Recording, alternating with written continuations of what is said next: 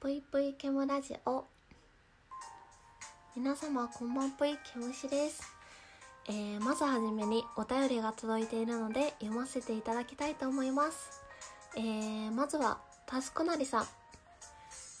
ケムシさん収録配信に対しては初めましてですかね。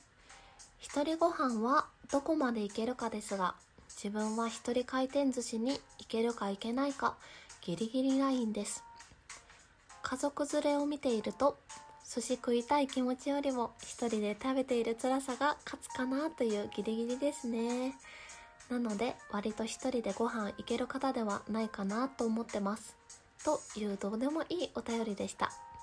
今後も陰ながらケムシさん応援してます。というわけでタスクなりさんありがとうございます。あの最近は、えー、ライブ配信にも、えー、よく来てくださって本当に嬉しいです、えー、私もタスクなりさんのラジオをいつも聞かせていただいております。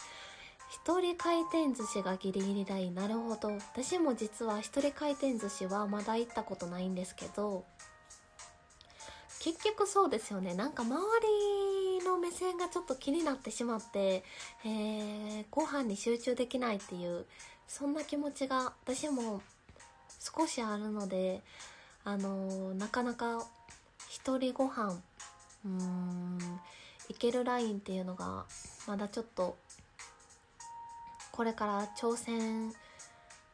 したいなと思ってるだけで今挑戦できているのは少ないんですけど、えー、この間配信で言ってたうなぎは一人で食べに行けました。うなぎね一人で食べに行きましたよ。まあ、カウンターとかで1人の方が多いとやっぱり食べやすいなと思いましたね。うん。なのでいつかはあの一人回転寿司も、えー、行ってみたいなと思っております。タスクなりさんお便りありがとうございました、えー、次はハコさん。ハコさんいつもありがとうございます爪のへこみのお悩みということでネット情報ではありますが何日か前に栄養不足になった時にへこんだ後のようですということで、ハコさん、ありがとうございます。まあ、そうですよね。栄養不足と、あと、なんかやっぱりストレスとか過労っていうのも書かれてるのは見たんですけど、いや、でもね、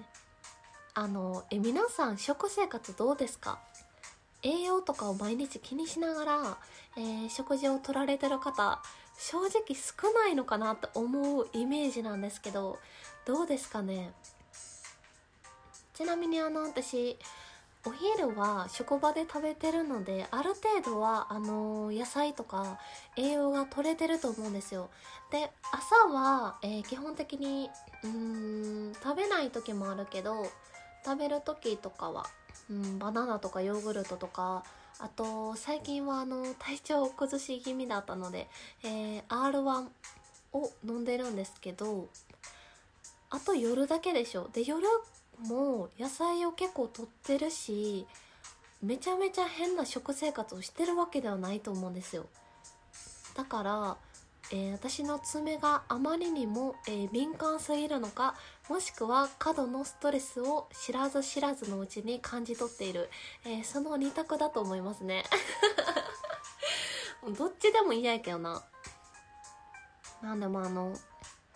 皆さんももし爪がへこみ出したら、えー、何かしら体に体に、えー、不調がね出てきてるサインなので、えー、気をつけてください本当に。というわけで、えお便りありがとうございました。あの皆さん、えー睡眠薬飲んだことありますでしょうか？どうなんですかね？私はちなみにないんですけど最近あのなんか眠れない日ってまああるじゃないですか。普通にその何て言うの？寝すぎて眠れないとかもあるけどなんか考え事しすぎて眠れないとかさえー、なんかストレスが溜まって気持ちが不安定になって眠れないとかさいろいろあると思うんですけど私あの絶対にこれをやったら眠れるよっていうのが一つだけあってえー、教科書とか、えー、小説とか文字が並んでいる並んでいるのを見ると知らず知らずに寝てしまうんですよ。なんかのび太くんみたいじゃない？これ。これに気づいたのがだいたい中学生ぐらいの時なんですけどもう教科書を見た瞬間開いた瞬間